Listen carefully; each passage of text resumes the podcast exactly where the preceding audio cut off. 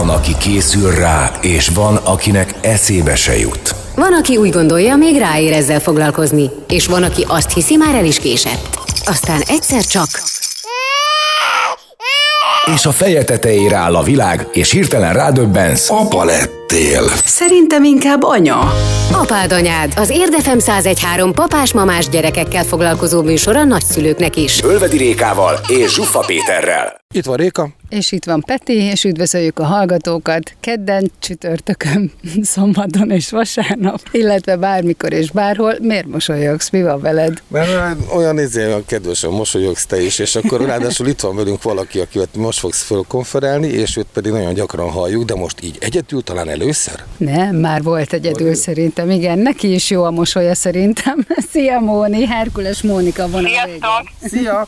Ugye a Szépen Váljál Válás Központ egyik alapítója és szakértője a vonalban, és hát ugye, ha jól tudom, akkor a tartásdíj lesz a témánk. Bizony nem túl happy téma, de elég gyakori, mert hogy 350 ezer egyszülős család él, mint egy félmillió gyermeket nevelve. Ez az első támpontunk. Ha És- már ebből kiindulunk, akkor azt gondolom, hogy van miről beszélgetnünk. Hagy kezdjek egy sztorival, és akkor erre felfűzitek majd a dolgot. Szerintem nem egy, nem egy ritka esemény, amiről beszélni fogok. Ismerősöm szülei elváltak, és amikor az ismerősöm Angliába kiment két évre, ugye babysitter, stb. pénzkeres, és természetesen angolul tanul, vissza és jött, és olyan nyelvvizsgát csinált, hogy ihaj. Erre az időre azt mondta az édesapa, hogy már elnézést, de miért fizetek tartásdíjat? Hát nem tartod, hanem kint van. Uh-huh. Tehát ő magát látja el, és ezért nem adott pénzt. Na ebből olyan veszekedés lett, ami olyan szinten elmérgesedett, hogy utána éveken át nem volt semmilyen kapcsolat, ha egyáltalán létrejött azóta. Hát ez a speciális helyzet, amit említettél, Peti, ez azért azt gondolom, hogy annyira nem, illetve úgy fogalmaznék, hogy nálunk a szőfelmájá vállásközpontnak a praxisában annyira nem gyakori. A tartásdíj az általában akkor szokott probléma lenni, illetve a tartásdíjnak a nem fizetése, amikor a gyerekek még sokkal kisebbek. Hát az mindig egy speciális helyzet, amikor már így a nappali tagozatnak a vége felé járnak a tanulmányok, illetve hát végső soron a tartásdíjról azt mindenképpen elmondhatjuk, hogy a középiskolai tanulmányok végéig szükséges fizetni a külön élő szülőnek. Tehát itt ugye kellene ismerni ennél a ö, lányzónál, akit említettél, a pontos körülményeket, tehát hogy ő hány éves, tanul-e még nappalin, és amellett ö, van egyébként keresete, vagy hogy pontosan hogy néz ki a történet, de ez az ökölszabály,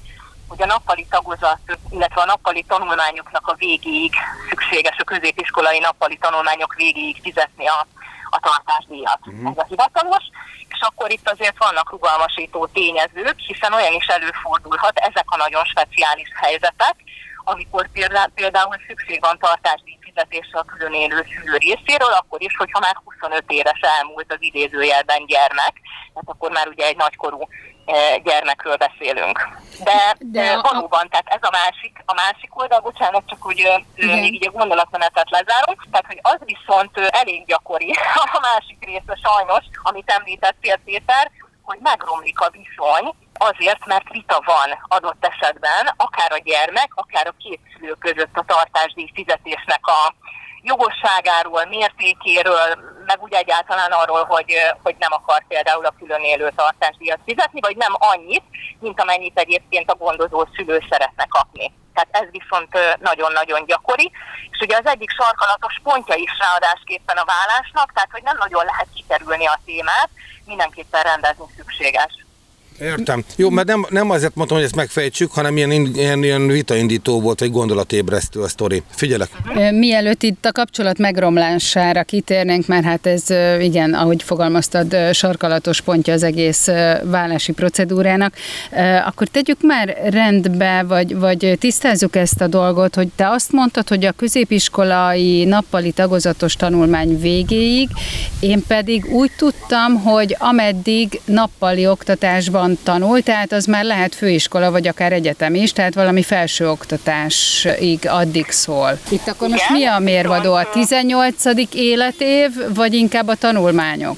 Azt hiszem a tanulmányok lesz, mert a ismerősöm is egyetemi évei alatt érte ezt a sztorit. Igen. Igen, a tanulmányok a fontos, de hát ugye abban az esetben, hogyha mondjuk egy egyetemi képzés mellett már valaki dolgozik, akkor ugye egy picit már más a helyzet, uh-huh. és ugye a jog az abból indul ki, hogy 18 éves korig lehet tartásra kötelezni egyébként a külön élő szülőt, illetve hát ugye ott a középiskolai tanulmányoknak a végéig, ami adott esetben 20 év is lehet. Tehát, hogy itt van egy pici időablak, amiben azért lehet mozgolódni, és ennek a fő kitétele az az, hogy 18 éves kor után, illetve amikor már a gyermek egyetemi oktatásban részesül, akkor a külön élő szülő és ugye itt megint behoznám a kapcsolat megromlásának a sajnálatos lehetőségét, tehát a külön élő szülő ilyenkor már az úgynevezett érdemtelenségre hivatkozva felfüggesztheti a tartásdíjnak a fizetését. És az érdemtelenség az egyébként nem azt jelenti, hogy most már akkor nem fizetek, hiszen egyébként keresel pénzt, kedves gyermekem, hanem azt jelenti, hogy ha mondjuk egyetemre jár a gyermek, de nem jár be órákra,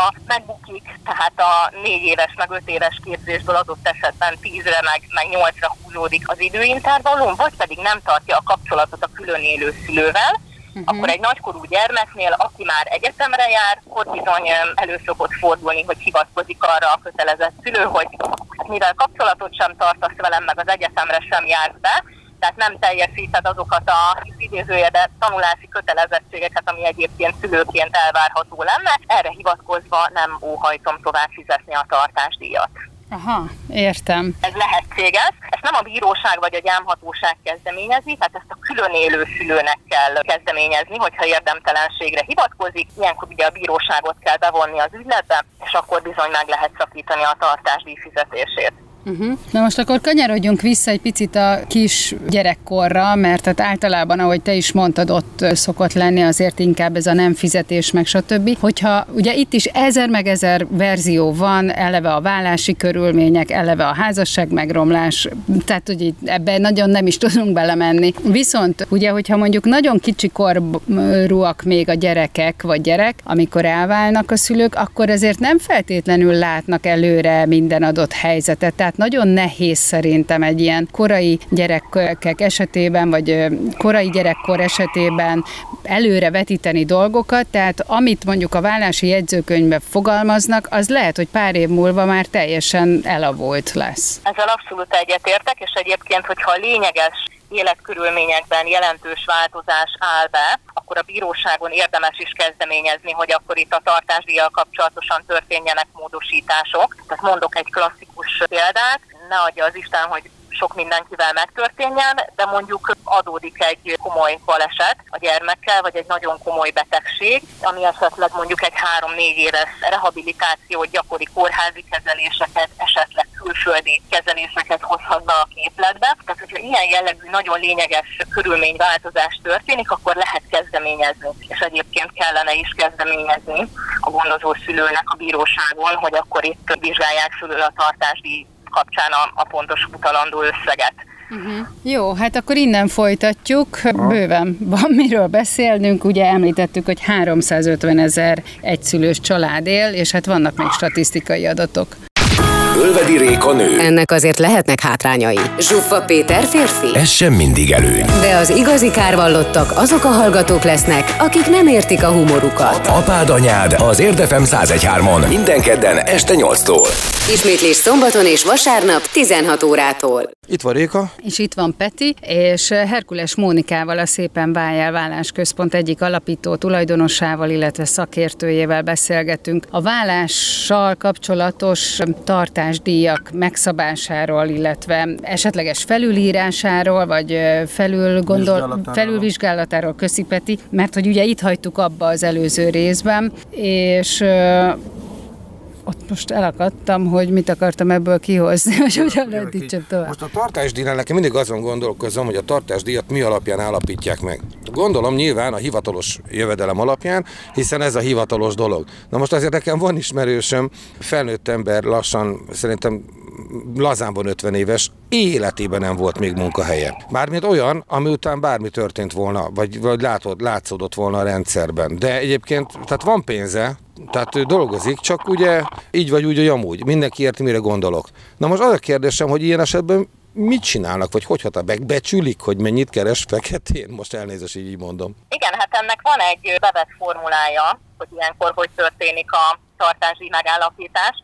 Ugye a jogi rendszerünk az úgy épül föl, hogy azt mondja a jog, hogy teljesen mindegy, most konyha nyelven fogalmazok, hogy így mindenki számára nagyon könnyen befogadható legyen. Tehát, hogy teljesen mindegy, hogy a külön élő szülővel mi újság van. Az önsződleges szabály az az, hogy a gyermeknek a szükségletei határozzák meg azt, hogy mennyit kell fizetni. Most ez, amit te mondasz, ez egy nagyon gyakori probléma, hogy eltitkolja a külön szülő a jövedelmét, és hát aki kicsit, hogy is mondjam, naív vagy rutintalan, az lehet, hogy begördül egy 40 milliós autóval a bíróság épülete elé. Na most azért vannak árulkodó jelek, illetve hát, hogyha a gondozó szülő egy picit karakánabb, akkor lehet a bíróságtól kérni azt, hogy nézzük már meg itt akkor, hogy pontosan mi lehet a háttérben, és ilyenkor a bíróság elrendelhet például környezettanulmányt és akkor kimennek a szakértők a külön élő szülőnek a házához, és bizony, hogyha ott egy nagyértékű jacuzzi találnak a villaépület csodálatos tázsitján, akkor ott azért feltételezik, hogy itt bizony nem a munkanélküli segélyből tölti a medencét az úriember.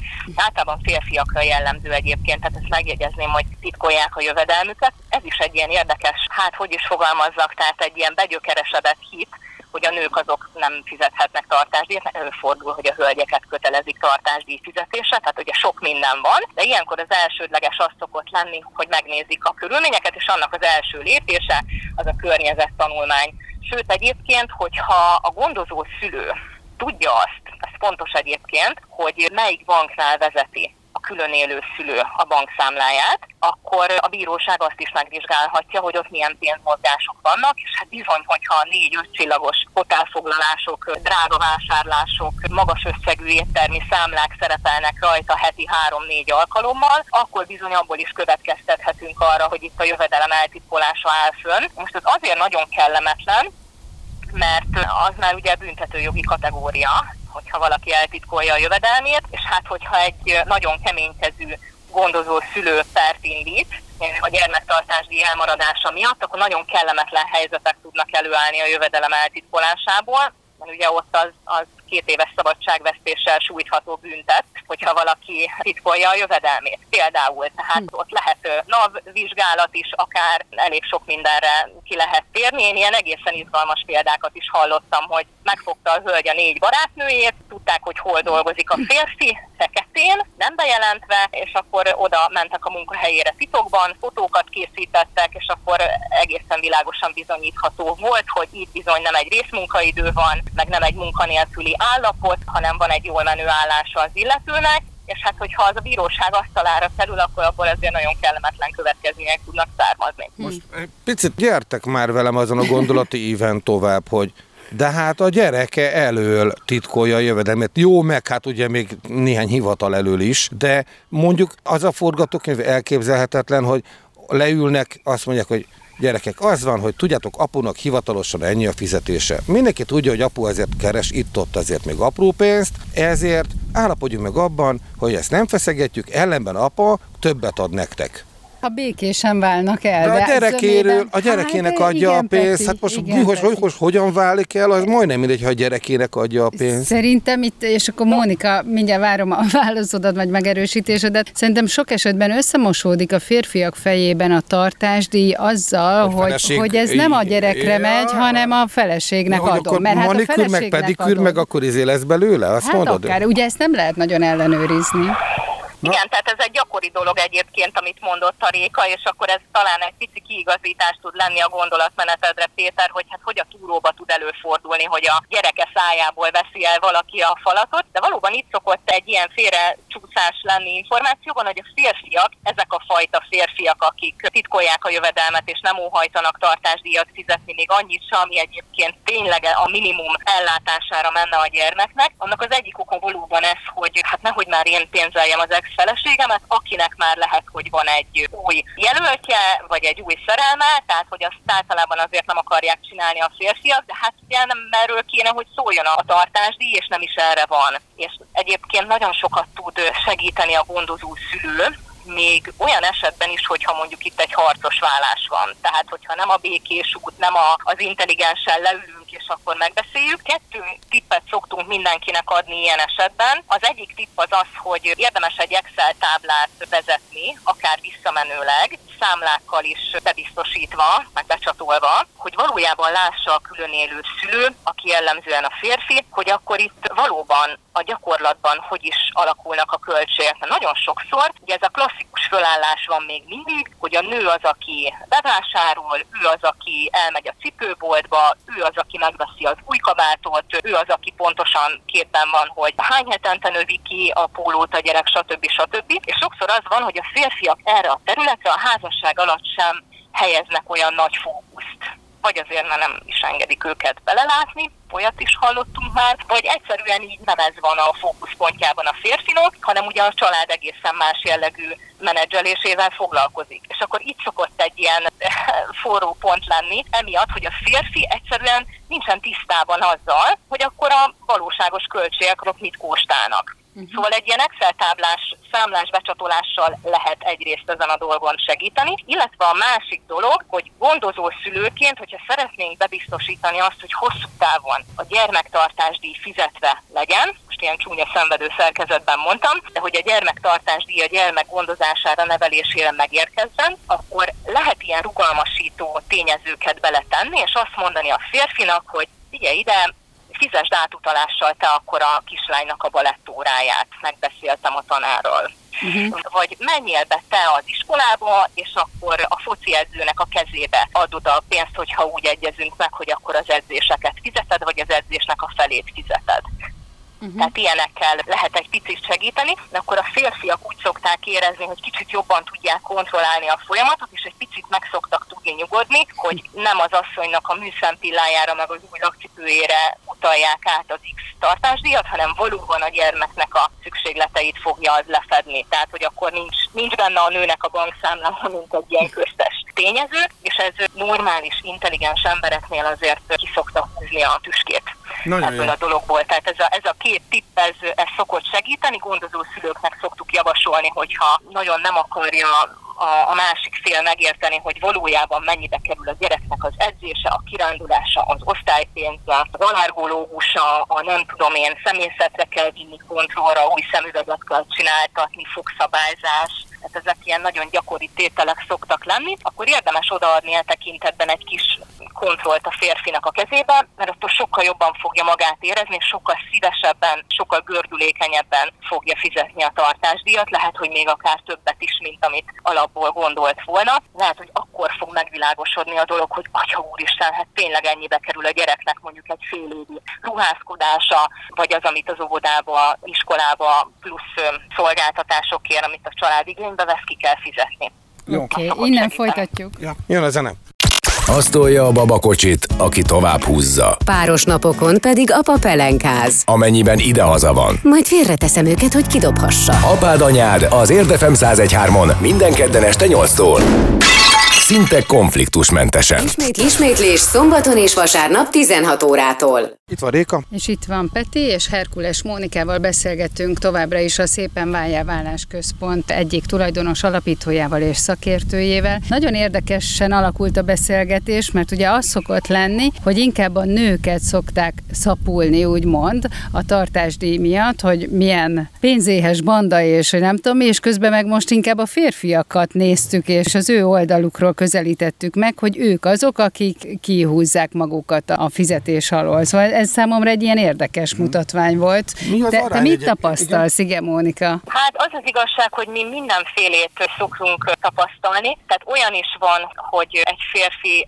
három-négy sőt egyébként extrém esetben ilyen nyolcszoros mennyiségű gyermektartásdíjat fizet, mint ami a gyereknek a valós szükségletet, ilyet is láttunk már. Olyat is láttunk már, hogy azért igyekszik a férfi nagyvonalúan fizetni a gyermektartásdíjat, sokkal nagyobb falatot enged ebből, mint amennyit a gyermek szükséglete indokolna, hogy ezzel úgymond megvásárolja a vállás után a kapcsolattartásnak a lehetőségét. Uh-huh. Tehát, hogy ezzel azt akarom mondani, hogy ugye a gyermek, meg a pénz, az mindig fegyver egy nem békés vállás esetében, vagy ott, ahol feszültségek, illetve egyetlen értési pontok vannak, és akkor nagyon sokszor azt mondják az emberek, hogy oké, okay, majd akkor fizetek tartásdíjat, hogyha egyébként engedett, hogy a gyerek annyi időt töltsön velem, mint amennyit én szeretnék. Ez a külön élő szülőnek az álláspontja az esetek egy részében. És hát ugye ennek van a megfordítottja is, hogy majd akkor odaengedem hozzád a gyereket, hogyha kifizeted a tartásdíjat. Tehát ezt meg egyébként jogilag nem lehet csinálni, mert hogy a kettő az nincs összekötve, de nagyon gyakran szoktuk tapasztalni, hogy fegyverként használják az emberek egymással szemben itt a gyermektartásdíj, illetve a kapcsolattartásnak a lehetőségét, meg a mértékét, inkább így fogalmazni, de szeretném azt eloszlatni, hogy azért a vállásoknak körülbelül a fele az békés, és semmilyen probléma nincsen azzal, hogy a külön élő szülő valóban a gyermek szükségleteinek megfelelő, vagy esetleg még annál kicsit magasabb összegű tartásdíjat is fizessen. Ott a maradék 50% ahol ugye mindenféle összeütközési pontok vannak, ott meg sajnos ez a helyzet, hogy a két forró pontja a dolognak a gyermek, a másik meg a pénz. Uh-huh. És akkor ezzel így lehet pingpongozni éveken keresztül, sajnos, ugye nagyon nehéz helyzetbe lehet hozni a gondozó szülőt, nagyon kellemetlen szituációkat lehet előidézni, csak hát azt felejtik el az emberek, hogy tulajdonképpen ugye a szegény gyerek van ott középen, meg az ő szükséglete, meg az ő tanfolyamai, meg az ő egészségügyi ellátása, stb. stb. stb. És hát hogy tulajdonképpen azt viszik az emberek ilyenkor vására többek között. Uh-huh. Mit lehet csinálni akkor, hogyha elmarad egy-egy tartásdíj? Tehát mondjuk nem így húzamosabb ideig, csak mondjuk egy-egy hónap így az év folyamán kiesik, ami mondjuk nem ez a négyszeres, nyolcszoros díj, amire az előbb hivatkoztál, hanem egy abszolút átlagos tartásdíj, ami, hogyha most így egy hónapot nézünk, nem akkora óriási nagy összeg, hogy azért mondjuk egy ilyen végrehajtást elindítsanak. Igen, hát egy-egy hónappal nagyon sokat nem szoktak csinálni az emberek, de egyébként általában az a jellemző, hogy vagy mondjuk így van egy bírósági végzés, születik egy ítélet a vállás után, megállapítják, hogy mondjuk egy kiskorú gyermek van, és 60 ezer forint a gyermektartásdíj, és akkor önhatalmulag a külön élő szülő azt mondja, hogy hát eurót, akkor én úgy gondolom, hogy ez csak 40. És akkor elkezdi a 40-et fizetni, mert információ hiánya van, uh-huh. és akkor hát azt a 20 ezeret meg úgy gondolja, hogy akkor nem. Úgyhogy ilyenkor a gyámhatósághoz illetőleg most már a bírósághoz kell fordulni, hogyha ilyen problémánk van. Ez szokott az egyik jellemző lenni, a másik pedig az, hogy semmit nem fizet a, a külön élő szülő. Ilyenkor meg azért utána kell menni ennek a dolognak, különösen amiatt, mert hogy fél éven túli tartásdíj elmaradást most senki nem fog nekünk behajtani. Tehát, hogyha az államhoz fordulunk, hogy mondjuk nem fizeti a külön élő szülő a tartásdíjat, és szeretnénk, hogy ezt az állam nekünk megelőlegezze, erre is van lehetőség, akkor ott is azért időben kell intézkedni, mert nem tudnak ezzel a hatóságok mit kezdeni. Tehát, hogy nem fogják behajtani a szülőn, azt fogják behajtani, amikor már van egy végzésünk, amikor már van egy sikertelen végrehajtási eljárás, és akkor utána ilyen közeli dátumokban lehet gondolkodni, úgyhogy évekig nem, nem érdemes húzni a dolgot, hogyha ilyen van, hanem akkor az illetékes hatóságokat meg kell keresni, jelezni kell, dokumentálni kell, hogy mi történik, és akkor abból utána ki tud indulni majd a bíróság, hogy most akkor ezt a problémát hogyan orvosolja. Az állam általi megelőlegezés esetében ott pedig behajtják könyörtelenül a külön élő szülőn ezt a kötelezettséget, de úgy sem hajtják be visszamenőleg. Uh-huh. Tehát, hogyha ilyen problémánk van, akkor nem érdemes a tanult tehetetlenség állapotában szomorkodni, hanem meg kell tenni a lépéseket, különösen azért, mert a gyermektartásdíj fizetésével kapcsolatos bírósági perek azért elég jó hatásfokkal szoktak működni, hogy így fogalmazzak. Uh-huh. Azt szokták gondolni az emberek, hogy úgyse csinál senki semmit, mint mondjuk egy családon belüli erőszaknál, tehát hasonló a reakció hogyha elmarad a gyermektartás díjfizetése, de a gyakorlat azt mutatja, hogy nem így van. Úgyhogy én mindenkit biztatok arra, hogyha ilyen helyzetben van, hogy nem annyit fizet a külön élő szülő, vagy nem hajlandó fizetni, és azt látjuk, hogy ez nagyon hektikusan érkezik, vagy egyáltalán nem érkezik, akkor érdemes megtenni a szükséges lépéseket, mert itt támaszunk lesz a bíróság ebben a dologban, és nagyon szépen el lehet utána intézni, főleg, hogyha ilyen háttér van, mint amit a Péter említett, hogy eltitkolt jövedelem meg kijelentem magam a munkahelyről, meg nem tudom én micsoda. Uh-huh. Mennyi az átlagos tartásdíj? Van erről valami adat? Hát nehéz megmondani pontosan, hogy mennyi az annyi. Mindig összegszerűen határozza meg a bíróság, és hát mindenféle papírok vannak benne.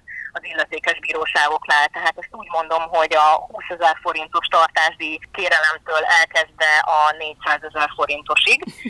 Általában...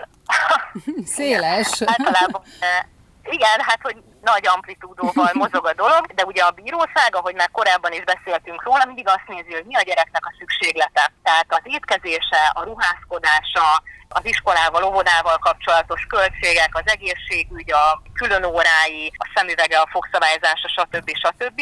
És hát nagyjából ilyen 50, 70, 80 ezer forint környéke tartásdíjakkal szoktunk mi a leggyakrabban találkozni. De találkoztunk már olyannal is, hogy gyerekenként 300 ezer forintot fizetett a külön élő szülő.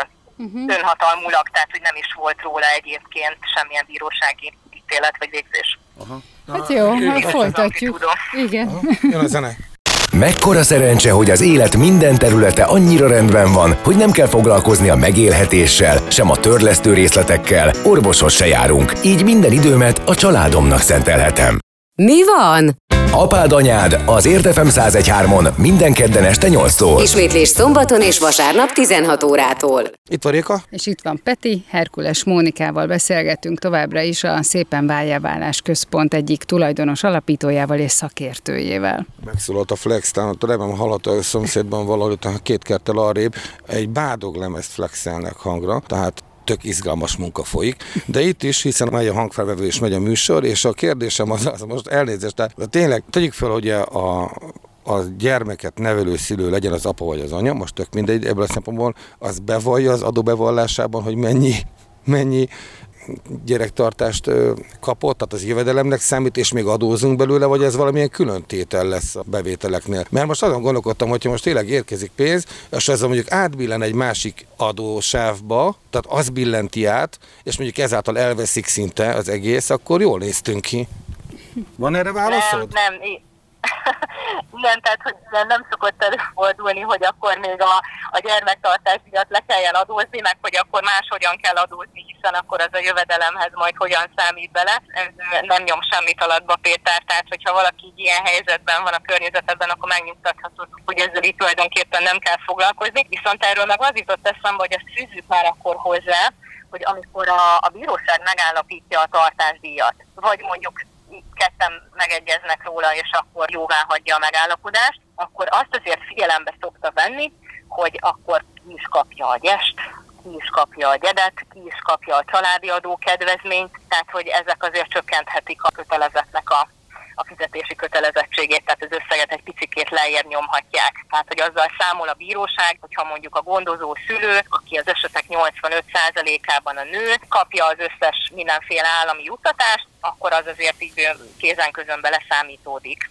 Uh-huh, aha, uh-huh. aha. És mi a helyzet akkor, ami most elég divatos, hogy egy hét itt, egy hét ott, vagy két hét itt, két hét itt, ott tök mindegy, de hogy ez a váltott felügyelettel vagy neveléssel vannak? Hát akkor ez egy egyszerű dolog, legalábbis azt szokták gondolni az emberek, hogy nagyon egyszerű, mert akkor senki senki nem fizet tartásdíjat, tehát ez az általános vélekedés és hogyha nagyjából egyenlőek a, a jövedelmi viszonyok, mind a ketten részt veszünk a gyerek gondozásában, nevelésében, és ez körülbelül azonos időben is történik, és még az életkörülményeink is körülbelül hasonlóak, akkor ez valóban így szokott működni. Viszont abban az esetben van kivétel, hogyha mondjuk van egy édesanyja, aki keres nettó 350 ezer forintot, és van egy jól menő vállalkozó édesapa cégekkel, esetleg kimutatható nettó 1 millió vagy még a fölötti jövedelmekkel, ott a bíróság az meg szokott határozni tartásdíjat, és ezt azért teszi, hiába 50-50 százalékban nevelik a gyerekeket, ezt azért teszi, mert van egy olyan elf, hogy a,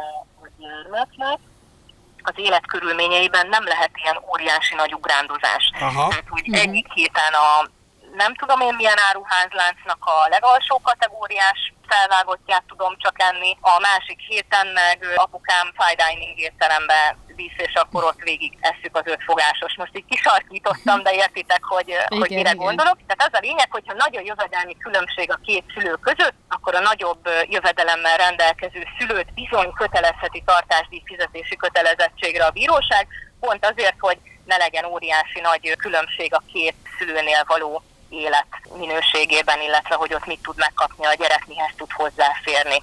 Na jó, de olyan dolgok akkor is vannak, mint költség, mint óvodai vagy iskolai költségek, külön órák, egészségügyi ellátás, tehát hogy azt, azt tök mindegy, hogy hol van éppen a gyerkőc, akkor is kell fizetni, tehát azért vannak ilyen állandó dolgok. Így van, de úgy néz ki a váltott nevelés esetében ez, hogy amikor az édesanyával van a gyerek, azon a héten akkor édesanyja fizeti a költségeket. Amikor meg édesapával van, akkor meg édesapa fizeti a költségeket, és hogyha megegyezéssel válnak el, akkor nagyon fontos ezeket beleírni, amiket ugye most felhoztam. Ezek ugye ilyen tök praktikus dolgok, hogy oké, okay, de hát hogyha pont akkor van a nagy kiadás, amikor az én otthonomban tartózkodik a gyerek, akkor hol van itt az egyenlőség kettőnk között. Hát igen, meg vannak és havi hát díjak, ugye havi befizetések, igen. stb.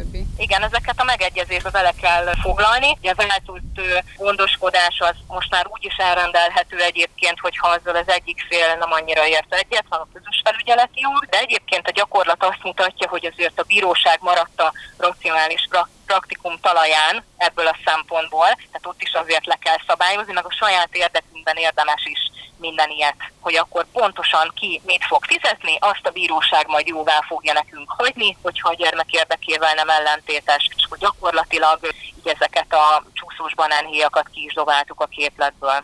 Hát, hogyha jól át tudja hát, gondolni. Kell, hogy legyen papírunk. Hát igen, csak igen. ehhez ugye tényleg nagyon át kell gondolni az összes mindent, és hát azért mindig történik valami, ami, amit nem gondoltunk előre, vagy, vagy alapvetően meg ugye, hogyha közben kialakul mondjuk egy irány a gyereknél, hogy ő most akkor a hobbiából mondjuk uh-huh. egy komoly dolgot akar, és mondjuk versenyszerűen elkezd valamit művelni, na ott akkor megint megváltoztak a, a dolgok, és egészen más költségvonzata van. Na mindegy, szóval, hogy itt ez bőven lehet feszegetni, meg utána járni. Alapvetően ez a váltott elhelyezés, ez az én feltételezésem szerint ott szokott működni, ahol azért többé-kevésbé békével váltak el. Te mit látsz? Igazad van, így van. Így van.